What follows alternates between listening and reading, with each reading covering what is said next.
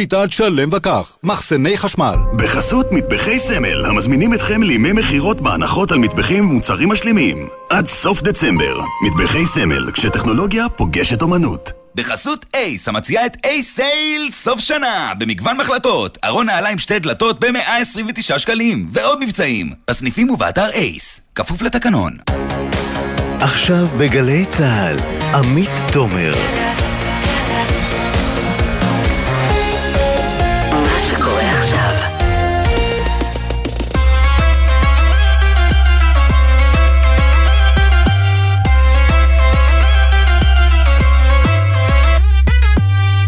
עכשיו, שש ושלוש דקות, אתם על החיים עצמם, התוכנית הכלכלית-חברתית של גלי צה"ל.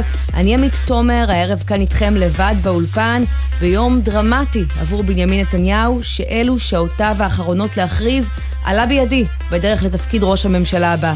אבל עם כל הכבוד למצב הפוליטי, את ההכרזה הדרמטית של היום, אזרחי ישראל כבר קיבלו. מרשות החשמל.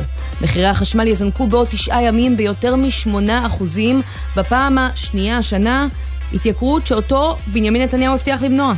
כל התוכניות שאני תכף ניגע בהן, כולל אה, הקפאה לשנה של אה, מחוללי האינפלציה, שזה הארנונה, הדלק, המים והחשמל, אבל למרות שתוצאות הבחירות בישרו שאחרי חמישה סבבים נתניהו יוכל להגשים את החלום שהיה אמור להיות הכי רטוב שלו, ממשלת ימין על מלא, כבר 37 ימים שבמציאות הוא מי שאמורים היו להיות בעלי הברית שלו, דרעי, סמוטריץ', גפני, בן גביר, רבים על תיקים, מפרקים ומרכיבים משרדים ומתעסקים בפוליטיקה קטנה במקום בבעיה הגדולה של יוקר המחיה, זאת שהם הבטיחו לטפל בה. הנשיא הרצוג המתין בסבלנות לנתניהו, נתן לו הערכה, אבל גל ההתייקרויות ששוטף אותנו לא מחכה לאף אחד. ביום הבחירות עלו מחיריהם של מוצרי מזון רבים, והמגמה הזאת רק התעצמה מאז בתדלוקן של תנובה, שטראוס, אוסם ואחרות. וכעת מסתמן שבשבוע של השבעת הממשלה נקבל ב-1 בינואר התייקרות בחשבונות החשמל, המים והארנונה. ומול כל זה הם שותקים. נתניהו לא טרח היום להוציא אפילו הודעה לעיתונות, צפירת הרגעה, שתבהיר האם ההתייקרות הזאת היא סוף פסוק. ולא רק היום, כבר שבועות שאנחנו פונים לחברי הליכוד ומבקשים מהם, אחרי שהתייצבתם והבטחתם כאן ממש לפני הבחירות, איך תשפרו את החיים עצמם של כולנו, בואו נדבר על איך אתם מתכוונים לקיים.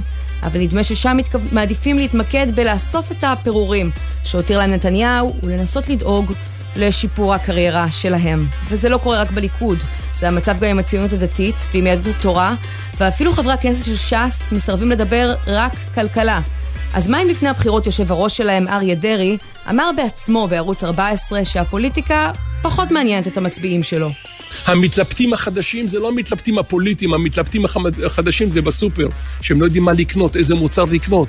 תראה, איזה מוצר זול, מוצר יקר, שני מוצרים, מוצר אחד, בכלל לקנות מוצר או לא לקנות מוצר. זה, אל, היוקר המחיה הגיע לצערי הרב לשכבה גדולה מאוד של משפחות. המשפחות לא יודעות לשלוח את הילדים עם סנדוויץ', הילד ממש, אה, הילדים בוכים. יש פה ילדים רעבים, ואנחנו לכן הבטחנו הבטחות ואנחנו נעמוד בזה.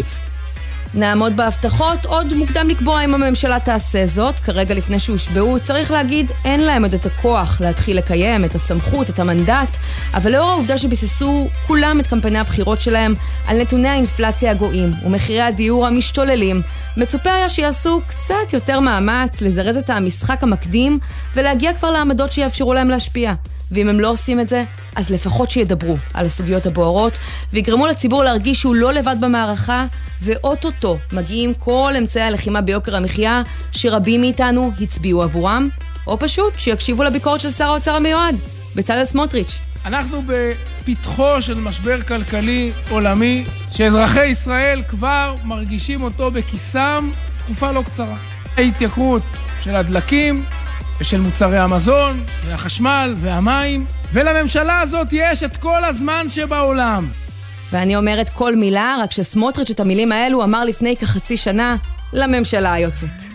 אז, בראש השעה הקרובה של החיים עצמם, אנחנו נעסוק במה שצריך להיות בראש סדר היום, עליית מחירי החשמל, שתגדיל את ההוצאה של משפחה ממוצעת ב-80 שקלים לחוד, לחודשיים. נהיה עם אה, מנכ"ל חברת החשמל, מאיר שפיגלר, ועם בעלי מפעל שיסביר לאיזה כדור שלג של התייקרויות נוספות במשק זה עלול לגרום. נהיה גם עם מחאת ההייטקיסטים שמתרחבת מחוץ לגבולות ההייטק. שורה של בכירים במשק מודיעים היום שהם מצטרפים לחששות מחוסר יציבות עסקי, על רקע הצעדים שמובילה הממשלה הנכנסת מול מערכת המשפט, המשטרה ועוד. נעסוק גם בפרשת הנוכל מייק בן ארי, שעונה מאות ישראלים ועצור כעת בבוסניה, אבל בגלל חלמאות ובירוקרטיה עלול להשתחרר כבר בשבוע הבא מבלי שנתן את הדין על מעשיו. וכמו שאנחנו אוהבים, נסיים גם עם קצת חדשות טובות, והפעם עם הבינה המלאכותית החדשה בעברית, לכל מי שנקלע לטירוף הזה סביב ה-GPT 3, וחיכה לאחת שמדברת בעברית, הנה זה קורה, פיתוח, כחול לבן, נהיה איתו. אז כמו תמיד, הרבה הרבה להספיק, נתחיל.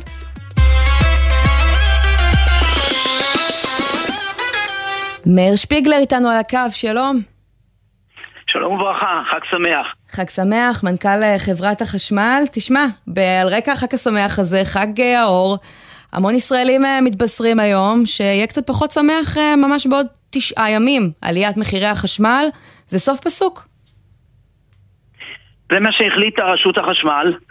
ברור לכל בר דעת שלנו אין שום עניין ומדיניות להביא לעליות מחירים בכל דבר שלא יהיה, ודאי לא בחשמל שהוא מוצר הכרחי קיומי, אבל באותה נשימה צריך לוודא שיש בסיס כלכלי לתפקוד המערכת, משום העובדה שאם לא יהיה מצב שכזה, לא יהיה חשמל לתושבי מדינת ישראל. בסוף ישנן עלויות שנגזרות מהפעילות וייצור החשמל, והעלויות האלה צריכות להיות עם מקור. אני רק רוצה לומר לך שבמקביל, הגם שהיו כאן שתי עליות של 8.6 ו-8.2 אחוז שאמורים להיות בתחילת שנה הבאה, רק לשם השוואה במדינות מערביות נאורות כמונו, כמו אנגליה, איטליה, פינלנד, אוסטרליה, יוון, ספרד, mm. היו עליות בחשמל רק בתקופה הזאת של 135 אחוז, 125 אחוז, 110, 80, 70 ו-50 בהתאמה. כלומר, דווקא אצלנו ישנה בהחלט מחשבה מידתית ביותר להעלות בצורה המינימלית ככל שניתן את תעריפי החשמל, ושוב, זה לא למען שכר ולא למען מטרות אחרות, אלא אך ורק כדי לעמוד בעלייה הניכרת שחלה בחומרי הגלם לייצור החשמל, שאנחנו רוכשים אותם, וכמובן צריך מקור תקציבי כדי לממן אותם. כן, אבל אני אה, הזכרת את העולם. העולם, ואני רוצה להזכיר אה, עוד כמה דוגמאות. בצרפת הקפיאו את תעריפי החשמל, גרמניה הודיעה על תוכנית סיוע, פינלנד הודיעה שתעמיד ערבויות אה, לחברות אה, אנרגיה, ואצלנו הדבר הזה לא קורה. האם אתה חושב שהגיע הזמן שהממשלה תכניס את היד לכיס ותתערב? בדברייך ציינת, אם הממשלה מקבלת החלטה לממן את הנדרש, אז כמובן שהתעריף לא יעלה. בסוף מי שמקבל את ההחלטות זה הריבון, מי שיש לו את הסמכות לקבל את ההחלטות האלה. חברת החשמל היא גוף מבצע שמספק שירות. אמרתי בתחילת דבריי, אף אחד לא רוצה להיות מנוי על אלה שמעלים מחירים שלא לצורך, וגם אנחנו נמצאים בהם. אבל אם והיה ובכל זאת יש עלויות עודפות כתוצאה מכל מיני שינויים אקסוגנים של עלייה במחירי הפחם, שזה לענייננו העלייה המאוד משמעותית שהייתה בחודשים האחרונים, ופחם זה מוצר הכרחי לייצור חשמל, אז כמובן שצריך למצוא את המקור התקציבי לממן את העלות הזאת. כלומר, אתה חושב שהגיעה העת לממן את ההתייקרות בפעם השנייה, כמעט שלישית בעצם אה, השנה, אי אפשר לתת לזה להמשיך לטפס למעלה. לא מדובר במחשבה, מדובר בכורח, מציאות שצריך להתמודד איתה. יש חומר, גלם, שצריך לרכוש אותו כדי לייצר חשמל לטובת הצרכים של כלל תושבי מדינת ישראל. החומר גלם הזה עלה בצורה משמעותית מאוד, אגב הוא עלה במאות או 200 אחוז, משהו כזה, ואנחנו כמובן צריכים למצוא את המקור כדי לרכוש אותו. כן, ותגיד, מישהו... אם אין חומר גלם כמו פחם, אין חשמל. פוליטיקאים מטעם הממשלה החדשה שאמורה להיכנס, שוחח איתך? בדק? בדק אפשרות שאולי תחכו לאחר ההשבעה כדי שהם יוכלו למנוע את הגזרה הזאת? מי שקובע את התעריפים זו רשות החשמל. אני מניח שאם היה איזשהו שיג ושיח בנושא הזה, זה היה מולם. כלפינו לא הייתה שום פנייה, ומטבע הדברים גם לא נערך דיון בנושא. אבל בעצם אתם אחראים על הגבייה, אז אני שואלת, האם מבחינתכם ההחלטה הזאת היא אכן אה, סוף פסוק ואתם כבר נערכים ליישום שלה, או שאתם עוד רואים תרחיש אה, שיספיקו להתערב בה? כל עוד לא ישנו את ההחלטה, אנחנו נבצע את ההחלטה כדברה וכלשונה. בסוף רשות החשמל קובעת את התעריף ואנחנו מבצעים את הגבייה בהתאם לקביעתה. כן, אני רוצה להשמיע לך דברים אה, שאמרה פה אה, בתוכנית שלנו אתמול אה, בלה, שעוד לפני השינוי מתקשה לשלם את חשבונות החשמל שלה. ופשוט מאוד המדינה מגיעה למצב כזה שהיא חונקת אותך, את הדברים הבסיסיים כמו חשמל, מים. אתם לוקחים מבן אדם את הדברים הבסיסיים שהילד שלי מגיע למצב שהוא לא, פוחד להטעין את המכשיר שמיעה? עכשיו, אתה נזכיר למאזינים, אה, היית גם מנכ"ל הביטוח הלאומי עד ממש לא מזמן, אתה מכיר את המצוקה של האנשים האלה מקרוב ובלה ממש לא לבד, יש יותר מ-300 אלף אנשים שכבר נמצאים בסכנת אה, ניתוק, אה, אנשים אחרים שפשוט מתקשים לעמוד בתשלומים שהולכים ועולים. איך הם התמודדו עם הגזרה הזאת? אז קודם כל במקרה, אני עליתי לשידור איתה, למיטב זיכרוני, השם שלה היה אלינה, אלא אם כן אני טועה. לא, אני חושבת ו... שזה סיפור אחר, זה היה אתמול כאן בשש בערב, אבל באמת, הסיפורים האלה הולכים ומתרבים. אה, סליחה. נכון, אז אנחנו אה, בהחלט הקדמנו את המאוחר. דירקטוריון חברת החשמל לפני כשנה ומחצה או שנתיים קיבל החלטה להקים קרן בסך של כ-15 מיליון שקל כדי לסייע מעבר לשאר הכלים שעומדים לרשותנו לאותם אנשים שלא מסוגלים לממן את צריכת החשמל, כשאנחנו מודעים לכך שהחשמל, כמו שאמרתי, הוא ערך, הוא מוצר הכרחי קיומי, לא פחות מאשר מוצרים אחרים שאנחנו נדרשים להם. כמו כן, ישנו הליך שמתקיים כרגע ברשות החשמל, בהליך של שימוע כתוצאה מבג"ץ רוזנצוויג, שנכנס לתוקף בינואר 2022, שמדבר על כך שאוכלוסייה שהיום מונה כ-380 אלף משקי בית שאינה מסוגלת לשלם את החשמל באופן שוטף כתוצאה מ... בין היתר מצוקות כלכליות, אולי גם אחרות, אז בהחלט ברירת המחדל היא לא לנתק אותם, אלא לבחון דרכים חלופיות כדי לאפשר להם לצרוך חשמל בצורה מדודה ומידתית, ורק כמוצא אחרון, אם אין דרך אחרת, להביא לניתוק החשמל. אבל אנחנו, כן יודעים שברקע ערים... רשות החשמל פועלת לצמצם את כמות החשמל שמסופקת למשפחות שאינן עומדות בתשלומים, לא לנתק לגמרי, אבל באמת להקטין משמעותית אה, את הצריכה. לאור ההתייקרות הדי חדה הזאת שצפויה לנו, אולי זה לא העיתוי הכי מתאים לכך? קודם כל, למיטב ידיעתי, הם משאירים את הצריכה אה, על 400 אה, קילוואט לחודש. נכון, שני שליש מהצריכה הממוצעת. מאה אחוז למשק בית, ואני אומר עוד דבר, אנחנו בוודאי ערים לרגישות ולמצב שכרגע הוא מנת חלקם של כל תושבי מדינת ישראל. המחירים עולים, יוקר המחיה בהתאם, והחשמל הוא בהחלט מוצר הכרחי קיומי. אנחנו מודעים לזה ולכן במסגרת השימוע שנערך ברשות החשמל, אנחנו בהחלט אומרים את דברנו גם לעניין האופן שבו צריך להתנהל ולהתנהג עם אותם תושבים שלא מסוגלים לממן את עלות החשמל שהם זקוקים לה. אז אה, אם אני מבינה נכון את מה שקורה עכשיו, אתה אומר סבסוד תהיה הדרך היחידה למנוע את ההתייקרות, כי בעבר ראינו גם פריסה של ההתייקרויות, הגדלת החוב של חברת החשמל, כל מיני פתרונות יצירתיים אחרים. אגב, זה לא רק בעבר, זה גם בהווה. רוב הפעמים שישנם הוצאות כספיות שחברת החשמל מחויבת בהן כדי לשמר את היכולת לספק אנרגיה סדירה ואיכותית לכל התושבים, בדרך כלל התשלומים שנובעים כתוצאה מההשקעות האלה מוחזרים, סליחה, במסגרת התעריף על פני משך זמן של שנים רבות, עד כדי עשרות שנים. כן, ואתה חושב אולי שאתה מסתכל ככה אחורה על באמת אה, הזכרת דברים שנעשו אה, בהווה הקרוב ועל ידי הממשלה אה, היוצאת, אולי שם נרדמו בשמירה, אולי עכשיו אין ממשלה שיכולה לקבל את ההחלטה להקפיא את התעריפים, אבל היה צריך לעשות את זה עוד קודם, כדי לא להגיע למצב שאנחנו נמצאים בו עכשיו. מהתקשורת עולה שכנראה ממש בעתיד הקרוב במרחק נגיעה תהיה ממשלה mm-hmm. והיא תדון בכל הדברים שעומדים על הפרק. יכול מאוד להיות שגם בסוגיה הזאת. אנחנו כמובן נאמר את דברנו ככל שהדבר יתבקש, אפילו מעבר לכך. מבחינתנו אנחנו מחויבים לוודא שחשמל יהיה לכל מי שרק דורש לכך בצורה איכותית ו... נגישה, כלומר לא יהיה מצב שיהיה חוסר באספקת חשמל ולכן בסוף, כל החלטה שיתקבל בנושא הזה לעניין התעריפים, אנחנו נבצע. אבל באותה נשימה אני חוזר ואומר, כדי לספק חשמל, לייצר אותו, צריך מקורות תקציביים. כן. אין יש מאין. יש לך לסיום אה, איזשהו אה, טיפ, את אה, מחיר החשמל לא חברת החשמל קובעת, אבל בכל זאת, מה אתה ממליץ למי ששומע אותנו עכשיו ומתקשה בתשלומים, איך אפשר להתנהל יותר חכם בסיטואציה הזאת?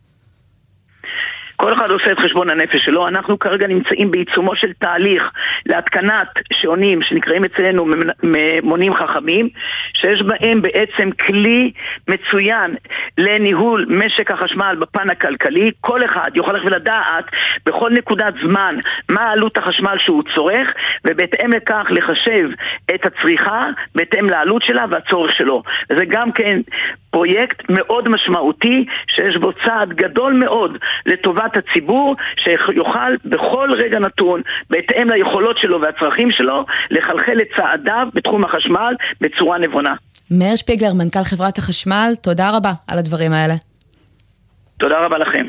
ואנחנו uh, עוברים לעוד מישהו שיצטרך להתמודד עם ההתייקרות הזאת ממש uh, בקרוב, גבע בלכר, שלום. ערב טוב, עמית, מה שלומך? ערב טוב, אתה מנכ"ל ובעלים אה, מפעל עיבוד שבבי, ספר לנו קצת מה המפעל שלך עושה, קודם כל. נכון, אני בעלים של חברת אופק עיבוד שבבי, אנחנו מייצרים חלקים לתעשיות הביטחון והתעופה, אנחנו עובדים לקוחות קצה כמו תעשייה אווירית, רפאל, אלביט, בואינג וחברות מהסוג הזה, פשוט מייצרים חלקים ממכונות CNC גדולות שיש לנו בחברה, mm. מעל 20 מכונות. אה, מייצרים חלקים, מרכיבים אותם, מספקים ללקוח. בכמה הזינוק הזה בתעריף החשמל עכשיו יעלה את ההוצאות שלך? תראי, צריך לשים את הדברים על השולחן כי זה לא הזינוק היחידי, אנחנו מדברים כבר על הזינוק השני שקורה בשנה בהפרש של חודשים בודדים. Mm. בחודש יולי עלה החשמל ל-8.8%, כעת רוצים להעלות את זה ב-8.2% ומשנת 2021 כבר החשמל עלה ביותר מ-25%. אני מזכיר רק שאנחנו לקראת 2023, שזה הולכת להיות שנה מאוד מאוד קשה לעסקים, שכולם מסתכלים על השנה הזאת, וכבר אנחנו רואים את גל הפיטורים שיש אה, במשק. אז צריך לשים את נושא החשמל ביחד עם כל הנושאים של חומרי גלם שעלו, התובלה, הארנונה, הדלק, שרשרת האספרקה שנפגעה בעקבות המלחמה והקורונה, ועוד הרבה מאוד דברים. כלומר, אנחנו אחרי שלוש שנים מאוד מאוד קשות בתחום העסקי. כמובן שברגע שיש עלייה בחשמל, זה מגדיל לנו את ההוצאות. כמו ב... משק בית שההוצאות שלך גדלות ואתה מוציא פחות, אז בעסקים שההוצאות גדלות, אתה יש לך קיטון ברווחיות, עלייה בתקורות, התחרותיות נשחקת, זה מעלה את שכר העבודה לעובדים, ובסופו של יום, בסופו של יום, אנחנו נצטרך להחליט בין שני החלטות. רגע, לא הבנתי, מעלה את שכר העבודה לעובדים? תראי, של, ש, מה שעושים כרגע הממשלה... כי בינתיים אני לא חושבת שהרבה עובדים אה, הרגישו איזושהי העלאת שכר בתלוש שלהם. זה נכון, אבל שברגע שמעלים את, ה, את עלות החשמל גם למשק הפרטי וגם לתעשייה, אז יקרו שני דברים. אחד, למשק הפרטי, ההוצאה שלהם תגדל, mm-hmm. ולנו כתעשיינים, אנחנו נמצא במצב שאנחנו נצטרך להחליט האם אנחנו מקטינים ובעצם מצמצמים הפעילות העסקית שלנו, מפטרים עובדים בעקבות העליות האלה, או שבסופו של יום אנחנו נצטרך לייקר ולהעלות את, את המחירים האלה ולגלגל אותם חזרה לצרכן. אז בעצם מה עושים פה? מעלים את החשמל גם לתעשייה וגם לצרכנים. אז אם אני מסתכלת אה, ברמת המיקרו שלך, הרי אתה לא מספק אה, מוצרים ישירות אה, לצרכן, אבל אתה כן עובד, אמרת למשל עם חברות תעופה, מה, אתה מתכוון להעלות את המחירים של החלפים, ואז יש חשש שזה יתגלגל עד למשל מחירי הטיסות שלנו? זה נכון וזה מדויק, אנחנו לא רוצים להיות שם ואנחנו מקווים לא להיות שם, אבל עם עלייה כזו חדה של החשמל בבת אחת, ותכף נדבר מה הפתרונות לזה, אבל עם עלייה כזו גדולה, אנחנו ככל הנראה זה מה שנצטרך לעשות, ושוב, זה כל התעשיות, אנחנו מייצרים ויש לי מכונות שמייצרות חלקים ומשתמשות בהרבה מאוד חשמל, עשרות רבות של אלפים בכל חודש, עלייה של עוד 8% ו-16% בשנה אחת בלבד, זה בסופו של יום יגרום לנו להעלות את המחירים שוב, ושוב פעם זה יתגלגל לצרכן, וכמו שאת אומרת, למטוסים כן. או לכל דבר אחר, לכל מוצר קנייה אחר. אז לסיום אני רוצה לשמוע את הפתרון שלך, כי כרגע זה נראה שאין מי שממש יוציא איזשהו פתרון לפועל. יש לך משהו שלא חשבנו עליו? תראי, קודם כל באמת, אני שמעתי שהזכרתם את זה, אבל אני מזכיר שבמערכת הבחירות האחרונה החליטו, אמר ראש הממשלה המיועד על סבסוד תעריפי החשמל, מים, ארנונה. אתמול התאחדות התעשיינים והנשיא דוקטור רון תומר הגישו ערר מאוד תמציתי. נגיד רק גילוי נאות, מכירה באופן אישי, קשר דם וכולי, כן, תמשיך. אוקיי. אה, עמד, ביקש שני דברים. אחד, עמד, ביקשו לעמוד בהתחייבות מהשימוע הקודם, היה שימוע ב-27 לשביעי השנה, שהתחייבו לא להעלות את תעריפי החשמל. ואמרו שלא יעלו. אז דבר ראשון, לעמוד במה שהתחייבו. דבר שני, לפרוס את זה. ישראל הולכת לאנרגיה ירוקה ועד 2026 הולכת, יש כבר החלטה שכל תחנות הכוח יהיו עם אנרגיה ירוקה, עם אנרגיית גז, אז זה אומר שמחיר הפחם, שבעצם זה מה שמתייקר בעולם כרגע, יפחת בישראל. אז אפשר לקחת את העלויות האלה שיש כרגע, ופשוט לפרוס את זה לאורך זמן. אבל כבר פרסו, פרסו גם בפעם הקודמת, תפרסו עד מתי? עשרות שנים עכשיו, גם אם האינפלציה תהיה מאחורינו, נמשיך לשלם מחירי חשמל גבוהים? זה גם לא פתרון. נכון, אבל צריך לפרוס את זה בצורה מתונה יותר. צריך להשטיח את העקומה הזאת. אי אפשר בבת אחת להעלות את זה ל-8%, אז גם אם יעשו את זה בצורה יותר עדינה, זה יהיה הרבה יותר נכון לעסקים. במיוחד אחרי השלוש שנים האלה שאנחנו עוברים. ואני אגיד עוד דבר אחד אחרון, יש את מכירת תחנת הכוח אשכול בדרום, כן. שזה יצא למכרז לידיים פרטיות. אפשר את הכסף הזה, שמוערך במינימום מכירה של 4 מיליארד, וזה יכול להגיע גם ל-7 מיליארד, אפשר בסופו של יום להכניס את זה חזרה לרשות החשמל ולהשתמש בכסף הזה ולקחת אותו ולא להעלות אותו בכאלה תעריפים גבוהים.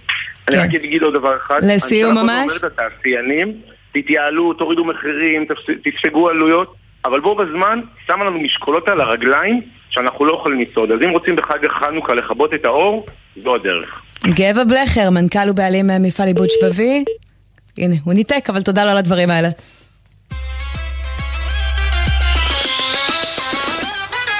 ועכשיו אנחנו אה, קופצים אה, לכנסת, שחר גליק, כתבנו שלום. שלום, ערב טוב. בליכוד תכננו להודיע עלה בידי כבר אחרי הצהריים, אבל בינתיים נדמה שזה מתעכב. מה קורה שם? כן, יכול להיות שזה יתעכב אפילו לתוך הלילה. אה, נתניהו עדיין כאן בכנסת, מחכה אבל עוד לא מבצע את השיחה הזו לנשיא. ממה שאנחנו מבינים, הסיבה המרכזית לעיכוב הזה, היא שיש איזשהו תכנון בליכוד, למרות שהם לא חייבים, לחתום כבר הערב על כל ההסכמים הקואליציוניים מול השותפות, לפני שנתניהו מתקשר לנשיא הרצוג, ובשביל שזה יקרה צריך עוד לסגור את הפינות האחרונות, ולכן נתניהו כנראה יודיע יותר מאוחר הערב, הוא תכנן לעשות את זה ממש תוך כדי שאנחנו מדברים עכשיו, בשעה הזאת, אפילו טיפה יותר מוקדם, אבל זה לא קרה, אז ממש לקראת חצות נתניהו יתקשר לנשיא, השאיפה שלו, כמו שאמרנו לפני כן, לחתום על הסכמים קואליציוניים, הוא יגיד לו עלה בידי, זו שיחה קצרה, מתומצתת אמורה להיות, יעדכן אותו, יקבל את ברכתו, ואז יצא לדרך. מכאן השרביט עובר בעצם ליושב ראש הכנסת יריב לוין, שיצטרך לכנס את המליאה אה, ולהודיע על זה. הוא יעשה את זה רק בשבוע הבא, ביום שני, כדי לתת לנתניהו עוד זמן לחקיקה. משם יש לו שבוע נוסף עד 2 בינואר כדי להשביע ממשלה. נתניהו ינסה לעשות את זה כבר בסוף השבוע הבא, ביום חמישי, אבל אם זה לא יקרה, אז יום שני הבא, זה התאריך האחרון האחרון באופן סופי, אחרי ארבע וחצי שנים של ממשלה, אה, של, של משבר פוליטי. זה התאריך האחרון להקמת להקים ממשלה. אה, ממשלה. אבל תגיד, אתה אומר אה, בינתיים ממשלה. בליכוד רוצים לסגור הסכמים קואליציוניים עוד הערב, למרות שהם לא חייבים. למה? הלחץ מגיע מהשותפות? הן רוצות התחייבות לפני שהן נותנות אפילו את העלה בידי הזה? לא, ממה שאני מבין זה דווקא עניין יותר של נתניהו, גם בשביל הסמליות, כדי שהוא יוכל להכריז אה, לנשיא, וגם כי בסוף רוב העניינים נפתרו, כבר אין הרבה באמת אה, מה ל- להגיע, ו- והסיפור המרכזי שנשאר הוא הליכוד, את זה נתניהו גם ככה ימרח עד לרגע האחרון כדי למנוע מרד, אז הוא רוצה לסיים את העניין הזה, להראות, כבר יש ממשלה, להרגיע קצת את הציבור, וגם להציג זהו, זה כולל את אה, חלוקת יותר. התיקים הסופית? כלומר, הוא רוצה שהיום כבר נדע מי נכנס לאיזה משרד? זו המטרה? לא בתוך הליכוד, לא, לא. אה, בתוך הליכוד עוד מתי זה. יגיע? זה יגיע כנראה רק באמת ב- ביום, יומיים האחרונים אה, הוא יעדכן את חברי הכנסת שם, בעיקר כדי למנוע מרד. זאת אומרת, אם עכשיו לצורך העניין הוא מודיע לחבר כנסת כזה או אחר בליכוד שהוא קיבל תפקיד שהוא לא ממש מרוצה ממנו, יש לו עוד שבוע, אה, שבוע וקצת של משא ומתן, לנסות למשוך אותו, לגרור אותו, אה, לבקש דברים אחרים. אם הוא מודיע לו את זה ביום השבעת הממשלה או יום לפני, אין יותר מדי מרחב תמרון, אין לו יותר מדי זמן למשאים ומתנים, וזה מה שנתניהו רוצה להנחית עליהם אה, בשורה בלי מקום למשא ומתן, אה, ולכן הוא מחכה איתם, אבל היום ייחתמו הסכמים שהם בעצם מעבר, מה שנחתם עד עכשיו זה הנספחי התפקידים, אה, מי בעצם מקבל אה, איזה תפקיד במפלגות האחרות שאינן הליכוד, ועכשיו נתניהו רוצה לחתום מולם את הנספחים עם כל הפרטים המלאים של ההסכמים, כן. איזה רפורמות תעבורנה, מה, מה הסעיפים התקציביים, כל ההסכם הקואליציוני שכולם בעצם מחכים לו. שחר גליק, כתב את תחום הפוליטי, אתה כמובן תשוב ותעדכן אותנו אם יהיו התפתחויות, אם יעלה בידו. תודה רבה בינתיים.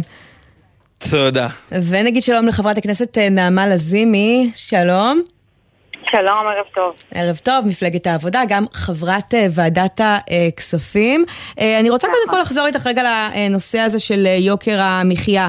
את בעצם קוראת היום שהממשלה הנוכחית תפסיק להתעסק בחלוקת ג'ובים ותתחיל לשרת את הציבור ולוודא שהשכבות המוחלשות מקבלות רשתות ביטחון לעליית מחירי החשמל.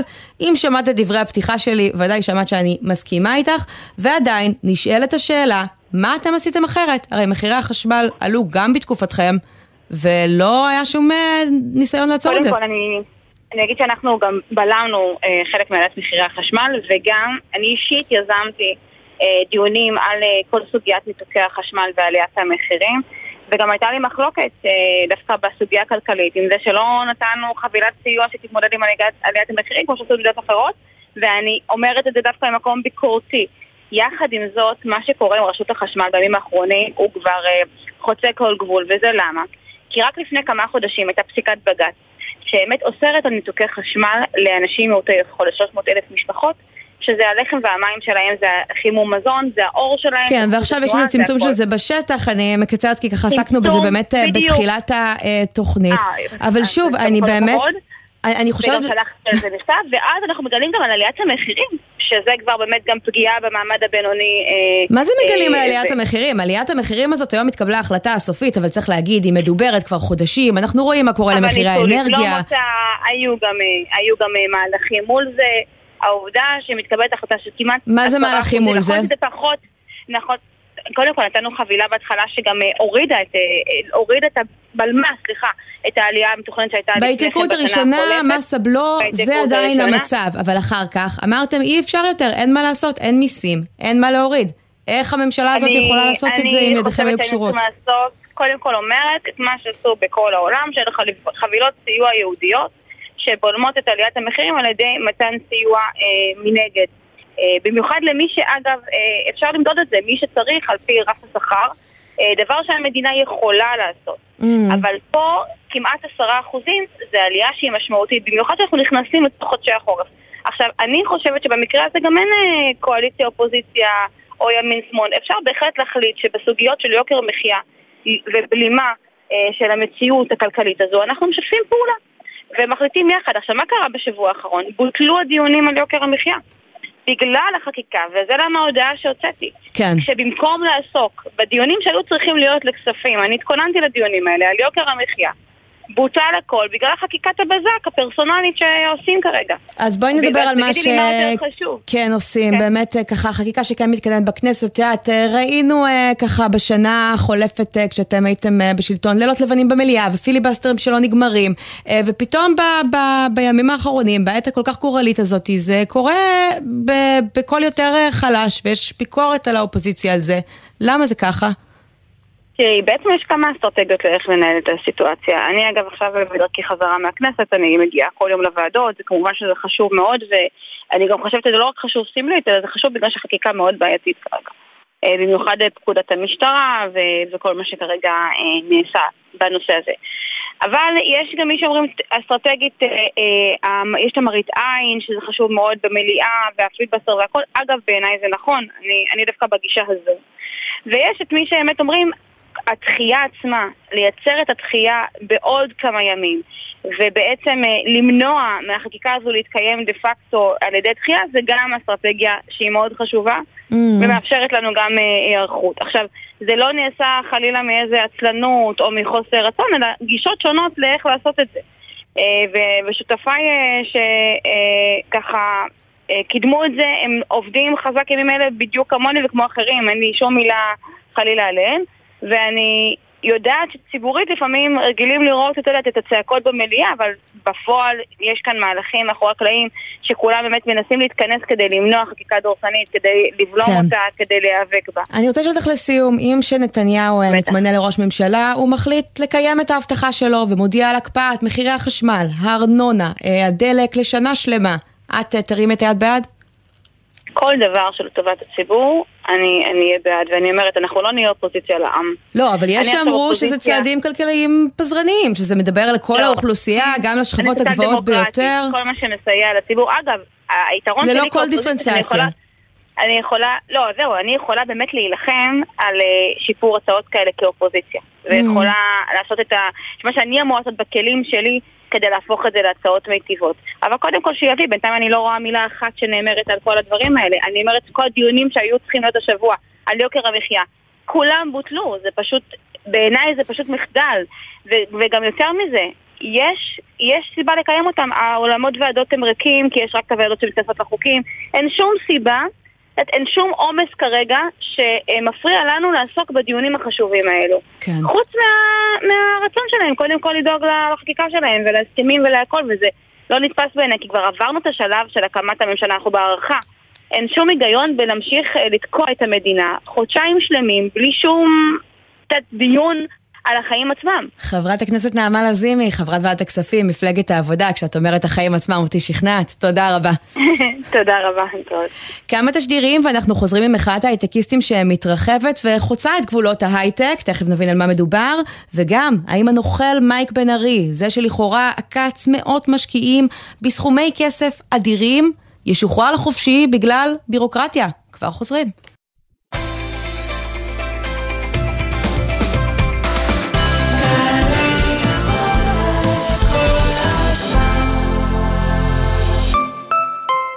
שלום, כאן איתי הרמן. מי כמוני יודע שידע הוא כוח, אבל ידע הוא גם כוח, בקוף ובחטא. קורות חיים. כי להציג בקורות החיים ידע בתכנות למשל, במדעי הנתונים או באבטחת מידע, יכול להשיג למענכם את משרת החלומות שלכם בהייטק.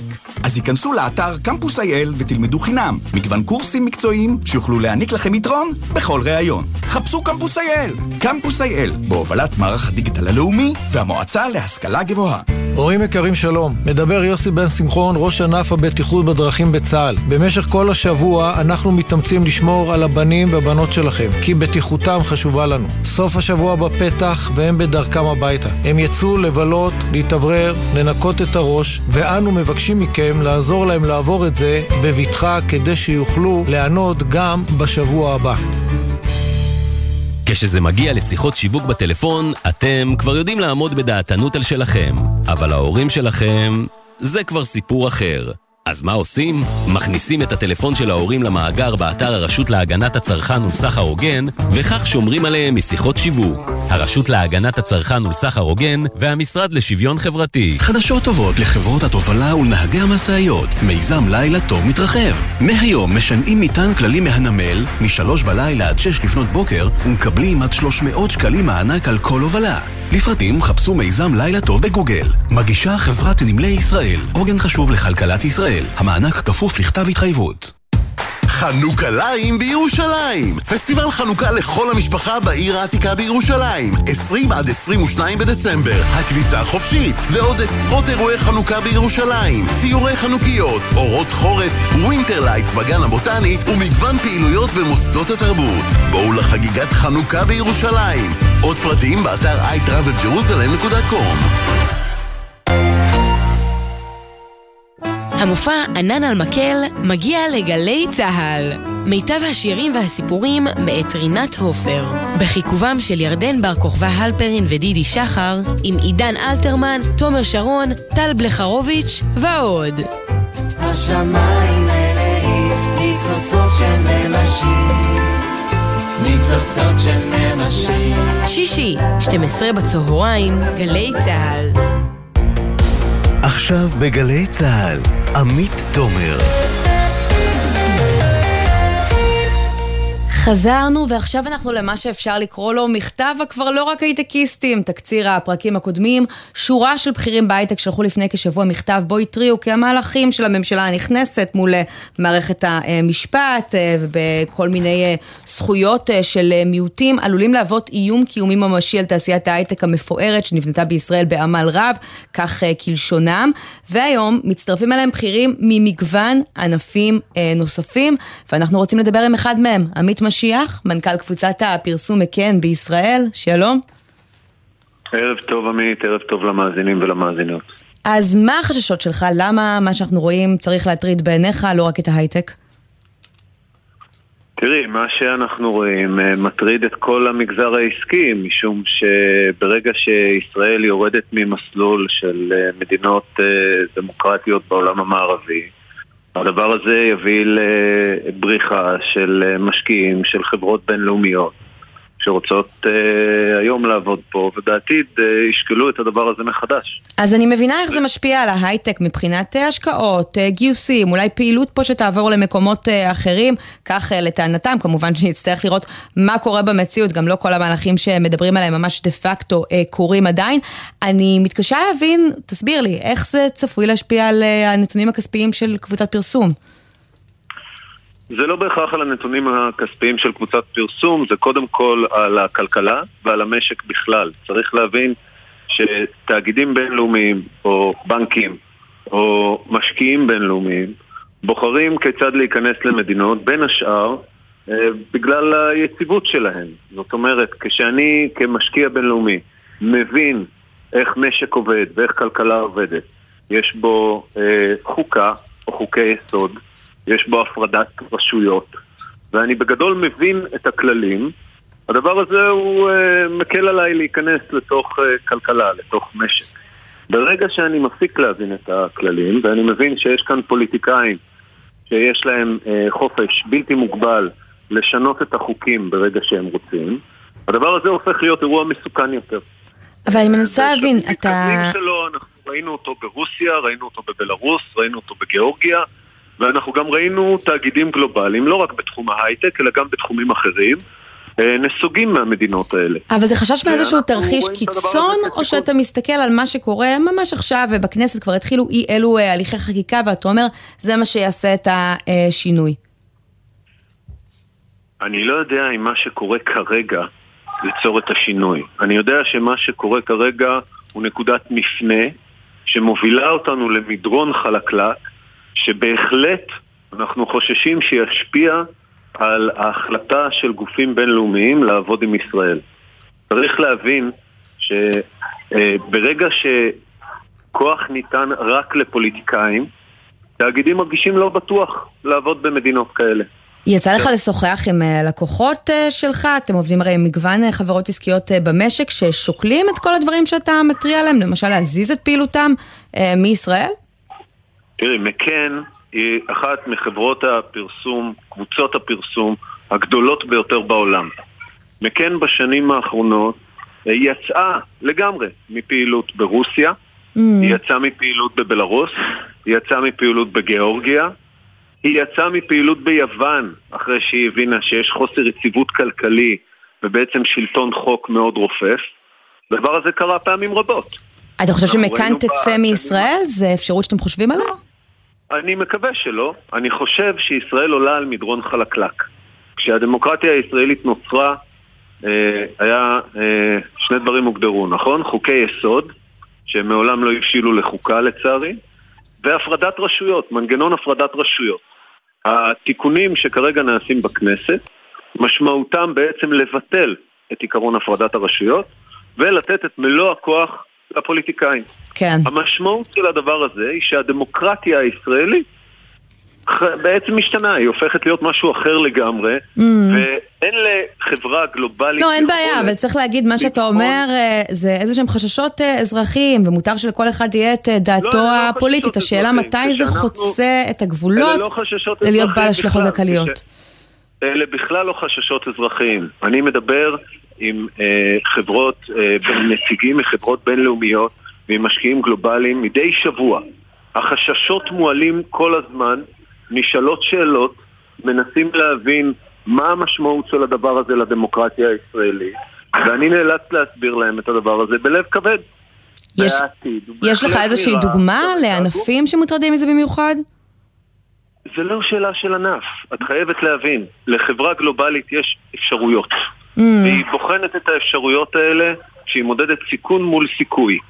וכאשר היא מסתכלת על משטר שהופך להיות קצת יותר ריכוזי, בואי נאמר, הדבר הזה נראה לה יותר מסוכן. עכשיו, אם יש לה סיבות אחרות שבגללה אני רוצה להיכנס לתוך משק, יכול להיות שהיא עדיין תיכנס.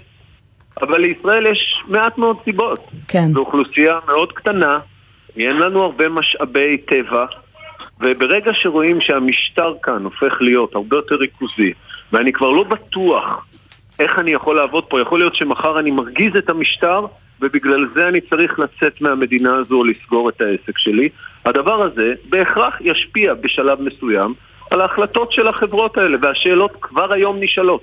אוקיי, עמית משיח, מנכ"ל קבוצת הפרסום מכאן בישראל, תודה רבה ששוחחת איתנו. תודה רבה לכם, חג שמח וערב טוב.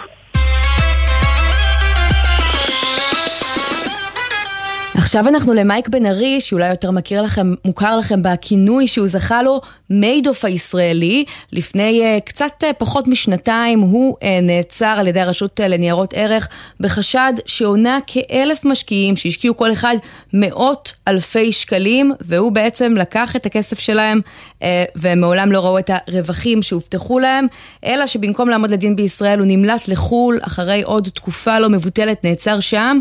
וגם זה לא סוף הסיפור, כי עכשיו יכול מאוד להיות שבגלל בירוקרטיה הוא ישוחרר. בואו נגיד שלום לעורכת הדין מור בן שושן, שלום. היי, ערב טוב לכם. את אה, מייצגת את הנפגעים ממשרד אה, איתן שין אה, ארז ושות'. מור? נכון, אני ועורך דין איתן ארז מייצגים 740 מהקורבנות, המשקיעים שהשקיעו אצל מייק בן ארי. מה קרה? למה מייק בן ארי עשוי בשבוע הבא אה, להשתחרר אה, למעצר אה, בית אם הכל כל כך אה, מוצק נגדו ויש באמת אה, מקרים כל כך רבים ועדויות? תראי, אנחנו נמצאים בלוח זמנים מאוד מאוד אה, צפוף ודרמטי. אה, החוק הבוסני בעצם מאפשר אה, להסגיר את, לעצור את מייק רק שישה חודשים מיום המעצר הראשוני, ואם הוא לא מוסגר בפרק זמן הזה, הוא בעצם צריך להשתחרר ממעצר. שישה חודשים שיפוגו ביום שבת.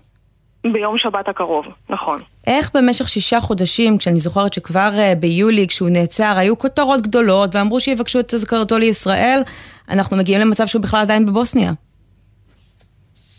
לצערנו, לצערי הרב, אה, מדינת ישראל, הפרקליטות, אה, התמהמהה עם העברת מסמכים שהתבקשו על ידי בית המשפט הבוסני. אה, בחודש אוגוסט התקיים דיון בבקשת ההסגרה. הפרקליטים של בן ארי בעצם טענו שיש כשלים בבקשת ההסגרה, לא הומצאו ראיות, מסמכים מקוריים, ובאמת בית המשפט הבוסני הורה לפרקליטות הישראלית להעביר את המסמכים. זה לקח לצערי למעלה מחודשיים עד שהמסמכים האלה הועברו, ואנחנו באמת בלוח זמנים אה, מאוד מאוד צפוף. אז יכול להיות שהמסמכים האלה, שבכל זאת הועברו כבר בחודש נובמבר, פשוט לא שכנעו את הבוסנים, או שיש כאן נטו כשל טכני? תראי, בקשת, אז צריך להבין שהליך ההסגרה הוא לא הליך אה, מהיר. יש, אם החייב בעצם, אם העצור מתנגד לבקשת ההסגרה, אז זה לוקח הרבה יותר זמן. במקרה שלנו בן ארי בעצם מתנגד לבקשת ההסגרה. אמ, לאחר מכן זה צריך, ההחלטה צריכה להתקבל על ידי השופט שמוסמך לתיק, זה עולה לוועדה, ואחרי הוועדה צריך בעצם נדרשת חתימת שר המשפטים. זה הליך ארוך, וזה הליך שטוב היה אם המסמכים היו מועברים לפני, לפני מספר חודשים, ולא בדקה 90. אז מה בעצם צפוי לקרות ביום אה, שבת, אם עד אז הנושא הזה לא יוסדר ולא תהיה חתימה של שר המשפטים הבוסני?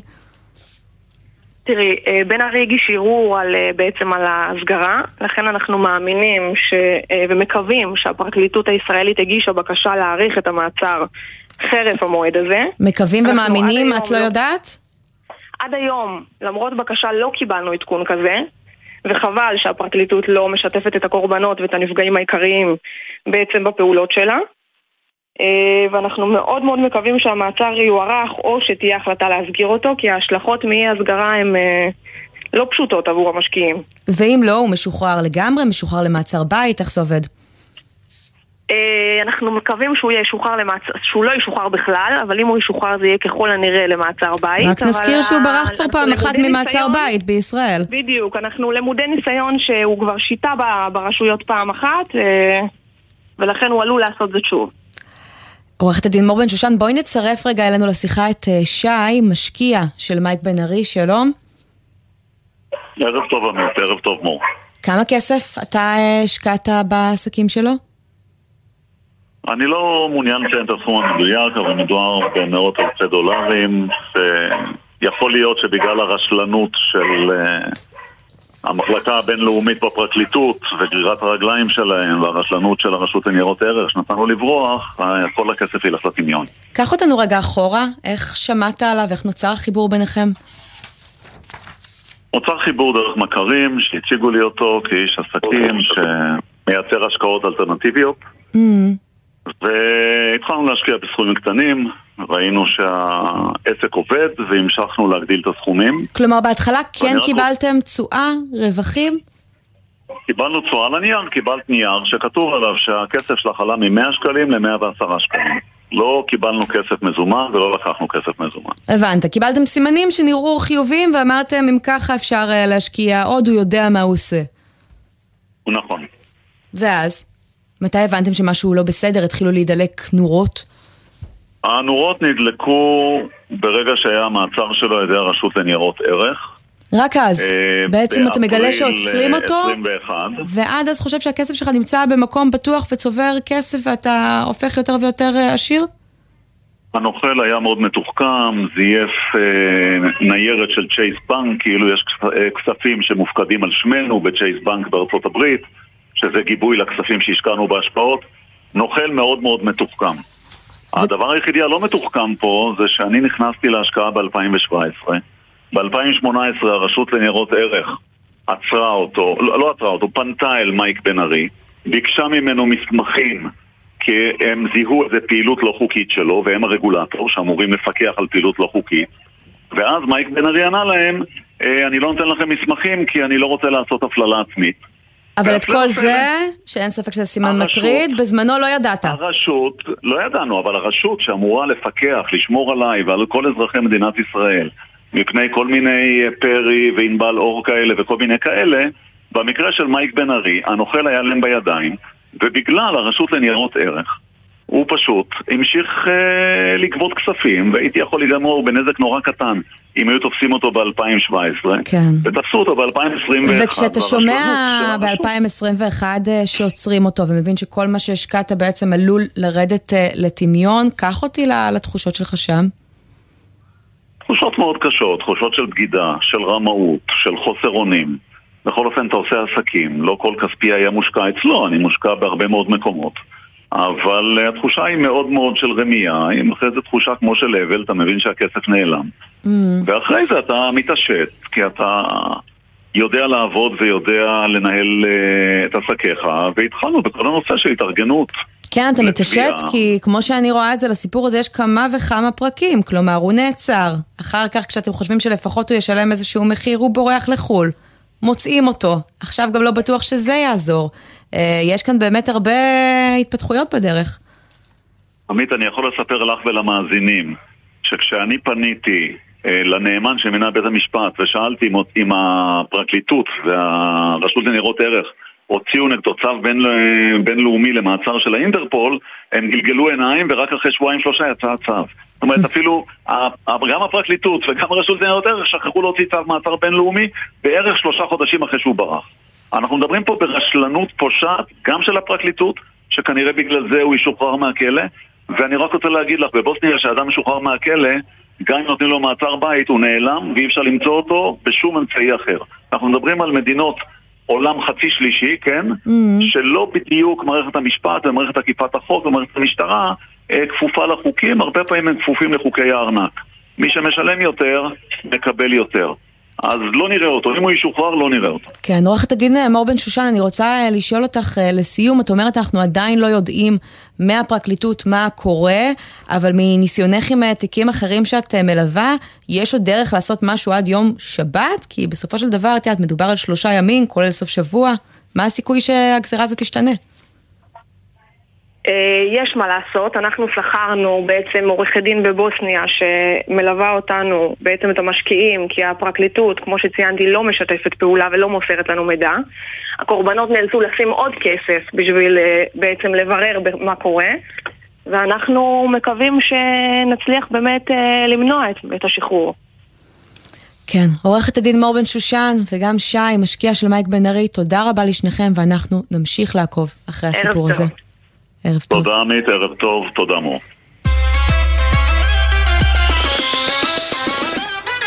ועכשיו אנחנו לשיגעון הבינה המלאכותית, ומעכשיו הוא מגיע גם להיות כחול לבן, כי תופעת ה-AI אה, מגיעה לעברית, ואחרי ששמענו על ה-GPT 3, יש כלי דומה, אבל שמדבר בשפה שלנו. בואי נגיד שלום למי שפיתח אותו, עודד טאורי, על הקו. אהלן, ערב טוב. אתה מנכ"ל חברת 1BI שפיתחה את ג'קו, אני אומרת נכון? גקו. גקו. אז תספר לנו מה גקו בעצם אה, עושה, הוא ממש כמו הכלים שאנחנו מכירים, יש איזשהו חידוש. אז, אז קודם כל, ככה, הוא א' מתבסס על הכלים שאנחנו מכירים.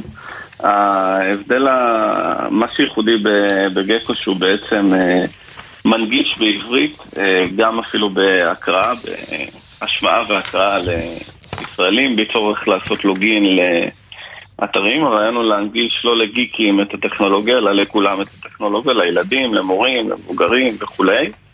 אה, בעצם אה, השתמשנו בפלטפורמות שלנו בתחום עיבוד הדאטה ועיבוד השפה, ובעצם אנחנו מתרגמים ועושים אופטימיזציה אה, למנועים של OpenAI ומאפשרים אה, בעצם לכל אחד להיכנס בצורה חופשית ואנונימית אה, למערכת ולעבוד איתה. אה, ולקבל בעצם לכל אחד את ההבנה שבכלל מה זה ה-AI החדש הזה שיצא, שבעצם מאפשר ליצור דברים ולא רק אה, לנתח דברים. כן, ועם זאת אנחנו רואים שגם אה, בכלי הבינה המלאכותית יש איזושהי אפשרות לעבוד אה, באנגלית, זה לא עובד במאה אה, אחוז, אבל ככה, מה אתה, איך זה עובד יותר טוב אצלכם? אנחנו בגדול, אנחנו חברה שמתעסקת בדאטה וברובוטיקה, יש לנו ממש רובוטים פיזיים שמדברים עם אנשים בבתי חולים ובכל מיני מקומות.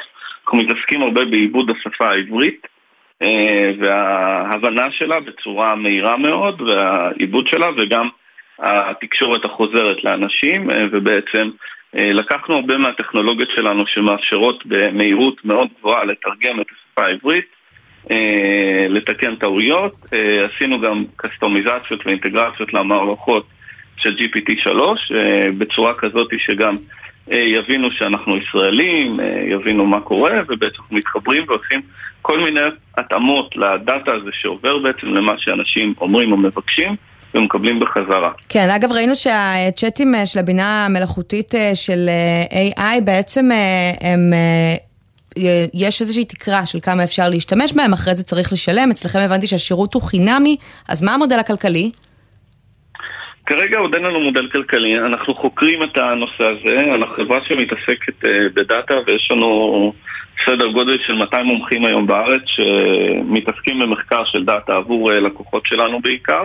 אה, אז אנחנו חוקרים את הטכנולוגיה ביחד עם הציבור בשיטה של שיתוף הציבור במחקר.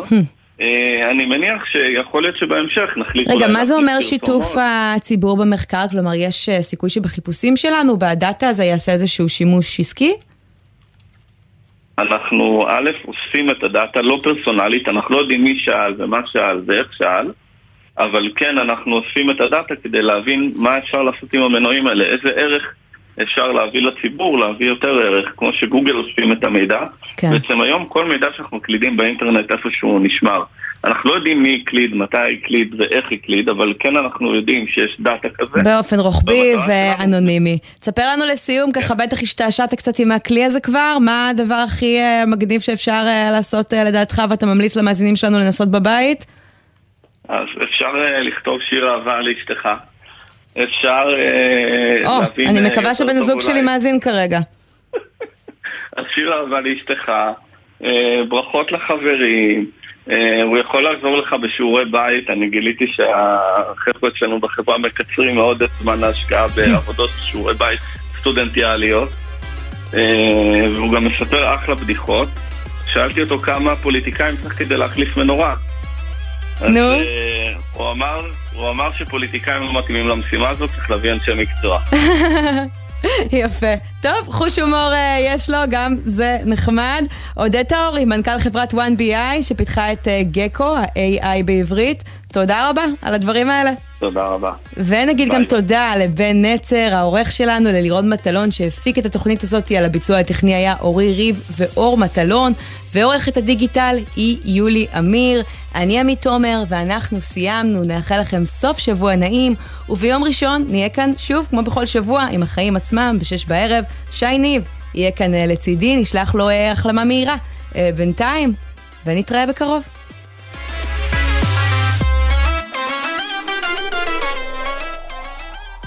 בחסות מחסני חשמל, המשווקת טלוויזיות, מוצרי חימום, מייבשי כביסה, מזגנים, במחירי סוף שנה עד 31 בדצמבר, ופשיטת שלם וכך. מחסני חשמל. בחסות רשת ביתילי, המציעה לסגור את השנה בחצי ספה. סליחה, בחצי מחיר. מכירת סוף שנה, עד חצי מחיר, על מגוון רהיטים ופרטי עיצוב. באתר ובסניפי ביתילי. גלי צה"ל מאחלת לכם חג אורים שמח. בני משפחות ילדי תימן, המזרח והבלקן, אל תוותרו על זכאותכם להסדר כספי מהמדינה. ממשלת ישראל החליטה לאפשר הסדר כספי למשפחות שעניין ילדיהן נדון באחת משלוש הוועדות הרשמיות, ובאחרונה שבהן נקבע כי הילד נפטר או שגורלו אינו ידוע. לבדיקה ולמיצוי זכויותיכם, הגישו כבר היום בקשה מהירה באתר ענבל, חברת הביטוח הממשלתית. המועד האחרון לקבלת ההסדר הכספי נקבע ל-1 במרס 23. פנו עד היום ובדקו את זכאותכם. מגישים משרד האוצר ומשרד המשפטים. עמיתי מועדון חבר, דגמי מיצובישי 2023 מבית קולמוביל, בהטבות ייחודיות השמורות רק לכם. עד 17 בינואר. לפרטים כוכבית 5839 או באתר מועדון חבר. זה הכל בשבילך,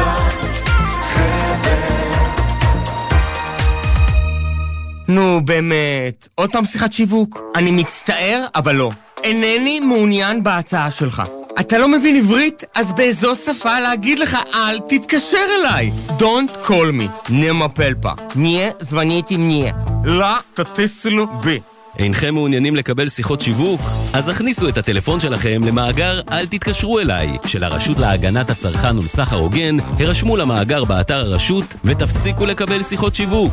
הרשות להגנת הצרכן ולסחר הוגן והמשרד לשוויון חברתי. שלום, כאן מוטי חלימי, מנכ"ל תיאטרון השעה הישראלי. ושרי אריה, אנו שמחים ונרגשים להזמינכם להפקה חדשה של תיאטרון השעה הישראלי. המחזמר קזבלן בשיתוף התיאטרון הלאומי הבימה ובהשתתפות איתי לוי ועופר חיון. מחכים לכם מדי ערב בתיאטרון הבימה. להתראות. חברים, יש לי מילה אחת בשבילכם. עוד. תנו לנו עוד. אני מתכוונת עליכם, הנהגים בכביש. תנו לנו עוד זמן. בקרבת מעברי חצייה, האטו. תנו לנו זכות קדימה ותשקיעו עוד קצת במאמץ להסתכל לנו בעיניים, ואז חכו עד שנסיים לחצות את הכביש. כ-50% מהולכי הרגל הנהרגים בתאונות דרכים הם אזרחים ותיקים. תנו להם עוד קצת זמן. אלה החיים שלהם. הרלב"ד, מחויבים לאנשים שבדרך.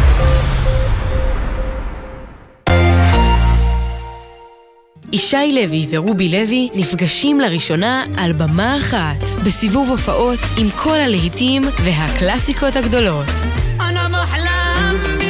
מוצאי שבת ב-10, רידינג 3 בנמל תל אביב, ובקרוב בגלי צה"ל. אתם מאזינים לגלי צה"ל.